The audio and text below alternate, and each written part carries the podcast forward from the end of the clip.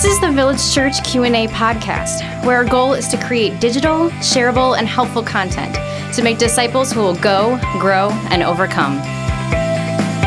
Hey, Village Church, welcome back to the Village Church Q&A podcast. Pastor Tim and Pastor Michael with you. Pastor Michael, we got a question that's been submitted by one of our listeners. What is that question? All right. The question is Can I attend one church and serve at another church? And the person explains what happened here. Um, basically, there was somebody who was attending a church and um, they started serving at another church, and the church leadership of the church they were attending. Uh, the, again, I, I don't know the circumstance personally, but this is just what came Right, through this is what's been submitted. explanation. And the uh, church um, where the person was attending began a um, some version of a church discipline process. Whether it was a confrontation, they were at the very beginning of this. I don't know how far it went, and they um, used a passage from Matthew 12 to say you cannot serve at another church and attend our church. You have to attend our church and serve our church. And uh, so the question, very simply, is: Can I attend one church and serve at another church? And then, uh, so here's what I want to do first, and simply, I want to address the text Matthew 12 that the um, That the church used. yeah that they For the discipline. for the discipline, and then then I just want to erase kind of all the everything we just said, and then just answer the question. answer the Is question. Like, can I do that? Can I attend Village and serve at a different place? So, um, here here's basically what happens in Matthew 12. Jesus heals um, a man who is blind and mute and demon possessed, and Jesus casts out the demon. Um, the man is healed, and the crowds are like, "Is this the son of David?" And they're and the Pharisees they're They're super upset. upset about it. And the Pharisees, they're so funny. they say, It is only by Beelzebub, the prince of demons, that this man casts out demons. That is whacked out. Even to say that is, I know. and that's what happens. People get really mad and they say really, really dumb, dumb, things. You Yeah. know, And Beelzebub is, is another name for Satan. And uh, basically, what they say is he's casting demons out by Satan. And um, and so Jesus, he's really ah, he's pretty smart. So here's what uh, Matthew 12, 25 says.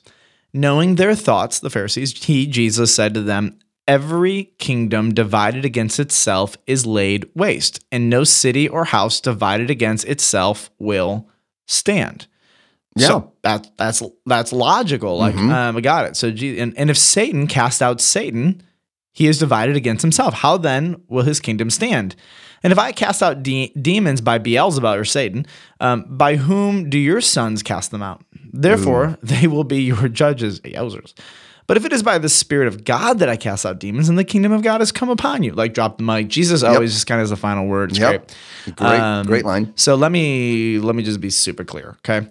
Any church leader who uses this text to tell somebody you cannot attend one church and serve another church, let me just prophetically speak into this. That is a um, wow stretch. Two churches are not opposing kingdoms, first and foremost. That's Um, right. We are on the same team. Period. Now, I'm not saying that's that, that doesn't mean I'm going to answer the question with you should attend at one church and serve another church, but let's just be clear. I am not going to.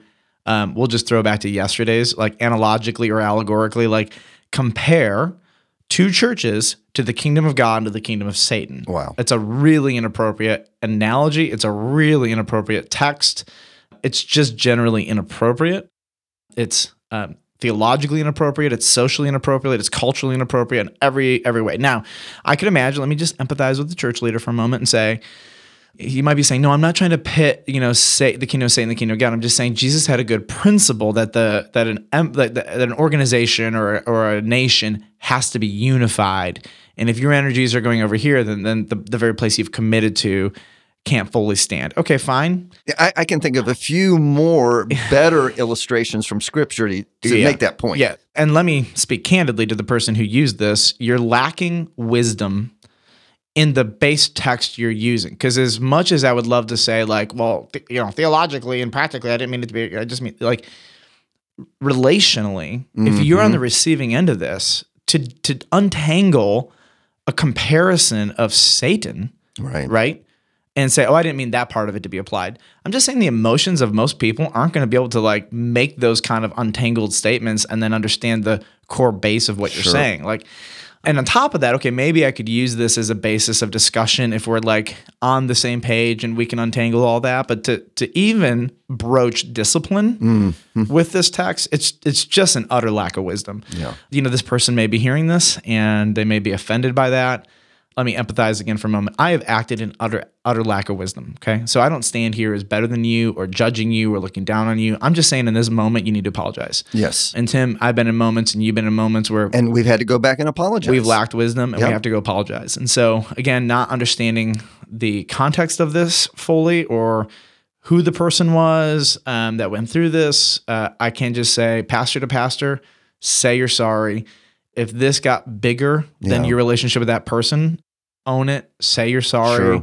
because it's just unwise. Now, that being said, Let's, Let's answer just- the question. Let's just answer the question, okay? um, can I attend one ser- one church and serve at another? Ideally, that's not the best scenario. Ideally, it's best to attend the church that you call your church family Mhm. and serve there. Ideally. Yeah, But sometimes ideally doesn't work out in real nothing in in world- real world. nothing in this world is ideal. Can I just like ane- let me just anecdotally throw stuff at you? Okay, Yeah, sure. Um, everyone's different. Yes. sir. Um, so my wife serves Village Church, but she does a bunch of things for other churches and other people. Sure. And part of having a flower shop and part of being my wife is we have these relationships. Mm-hmm. And if she has the opportunity to bless another place, then yeah, go do that. Like we have people who at um, Village Church, they don't go to Village Church, but they serve at our Awana. Yes. This has been going on for years. for we have years people and years. go to different And we allow that. we do. Um, and we have a bunch of people who every year they serve at our VBS. They Yes. don't go to Village Church, but they see how much fruit it is. It's just a one week period, you know? Mm-hmm. And, and so they jump in and, and um, we've got um, people who, for example, uh, just speaking of Awana, their church doesn't have Awana. Um, they really want to be a part of Awana, so they send their kids there. And then they jump in to serve um, just to be around their kids. You know, Right. now they don't go to village. They're probably making more of a personal investment in their children. Mm-hmm. So is that wrong? Well, well, no. Or, or some people are retired, and um, so there's one guy in our church who he um, served and, and gave to Village Church generously. He worked at a local hospital and he volunteered at the hospital. Like, is he divided? You know? You know, I can think of people who have the ability to uh, have a deaf ministry, so they are very good at sign language. Yep. Well, the Village Church, we don't have a don't. deaf ministry. We don't. So why can't that person serve in another church that does have a deaf ministry Right. So or special needs ministry or any other ministry that, you know, not Yep. every church has every ministry. So if people are gifted in that area, why not build the greater kingdom of God Yep. and serve and, and minister to uh, the needs of people that a church might have that Yeah. ministry that you really have a passion for? I could go on. Um, one of our worship leaders is an incredible bassist. In another church, they were planting, they were launching, they were newer, they needed a bassist, so he went and played for them. I don't know, six or ten times, and and that's that's fine. And my point is this: is it's okay. We're on the same team, but it's one of those things where let's just make sure first things are first, and when first things are first, then we can start having those discussions. Sure. So here's here's some of the first things. Okay, everybody who's who's listening, if you are a follower of Christ, just count this as like a good baseline. If you are a follower of Jesus, God has orchestrated and ordained the local church led by elders, pastors, and we as Christians are called to be under the authority of a local assembly. That is mm-hmm. clear. It's the basic Yes. assumption of scripture. Every almost every book is written to a New Testament church where there are elders and people in submission to the elders. And so that's one. You got to be in a mm-hmm. local church. We're pro membership because membership is the way It is important. we communicate. Yeah. We are here. We are submitting to authority. You are leaders. We are committing to give. Like it's it's very right. important. Membership is for for Village. It's one of the highest values we have. Yes. Uh, that's number one. Number two is you serve at that church somewhere. Um, some people serve an hour a week. Some people serve 15 to 20 hours a week. It just depends on Mm-hmm. your place in life. But like we always say, attend one, serve one. Right. Attend the village church and serve somewhere every single week. Give some part of your life to that. And I would look at people and say, Are you serving somewhere? It might not be on a Sunday morning. You know, our, Right. our producer, Dan, right, spends countless hours serving Village Church. That's right. In a studio, in his home. There are so many creative ways to serve. So, yeah, are you giving financially? And uh, if you're going to be a member of a church and you're going to commit to give, don't don't you dare be a liar and not give generously. Yes. If you have committed to a church and you're a member, like figure that out. So those are some like baseline things. In a village, we would say that join a community group. You know, Yes. be a part of some kind of micro community. because 98% of the care that happens in our church happens in small Happens groups. within that context. So that being said, that's like your baseline, okay? Again, if you're like my wife or you are like somebody who's retired or whatever, um, and you want to go serve at another church, go at it. Yeah. Like, and I don't really care if you serve one hour at our church and then you serve four hours in the Awana program um, at somebody else's church. Like we, I think, did we just start offering junior high and, and high school? We Awana? did this year. Yeah, for years we never had it. And so there'd be people in our church, they would go to different churches, they would serve at those different churches because they wanted their kids to be in that. I'm like, Sure. yay, go do that. Yeah, like, right. I want people to keep the priorities straight, you know, and then as an overflow, do do whatever you want with your access time. Right. If you can help another church thrive, we've had circumstances where people have gone to different churches to help launch their children's ministries. Mm-hmm. Um, we've sent worship leaders and musicians to other churches to do different things. We've had people come to our church. It's it's fine. Let's just get down to like the two major issues that maybe this church is having. Maybe number one, this person is re- what's the right word here? Is not excited about what's happening at the church. At that, that church. So it's maybe an act of protest. Mm. Okay. Maybe they were wounded. I'm just surmising the, the possibilities, Possibilities. you know? Yeah. Um, they don't feel safe to serve. And so maybe there is a protest. And protesting, I don't ever want to do anything passive aggressively, aggressively. Right. There, there needs to be a conversation. There needs to be a those kind of things conversation. are happening. Right. And um, maybe there's an impasse. Maybe there's a world. Um, I, I, honestly, I can think of a number of circumstances in the past that I've seen where somebody's like, look, I, I can't leave the church, but I can't serve here either. Mm-hmm. Um, maybe some bridges were burned and I can't serve, but maybe because of family commitments, um, they can't leave the church. So they're there every Sunday morning and they're still giving, but they have no relational leverage to serve. Got it. So, but they still feel like they have to do something because God's created them to serve. So they go someplace else. Got it. That's a possibility. I'm just trying to give everyone the benefit of the doubt. here.